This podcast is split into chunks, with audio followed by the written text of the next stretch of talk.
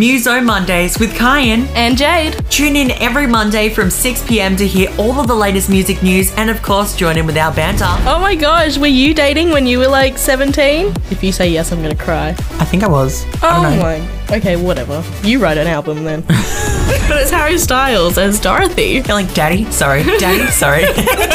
Do you hate Lil Nas X? Number two, are you single, lonely, and miserable? Number three, was just gay? Fair enough. That's like for my own ears, not for anybody else. I tried to make a funny joke and it just didn't come out. And of course, we will be letting you know all of our favorite new releases every week. Conan Gray. Billie Eilish. Adele. Dwayne The Rock Johnson. Follow us on Spotify, Apple Music, or wherever you listen to your podcast episode, along with our Instagram and our Facebook, Muso Mondays. And don't forget to head over to Spotify and follow our playlist, Muso Monday's official playlist, where we post all of our favourite songs from the week.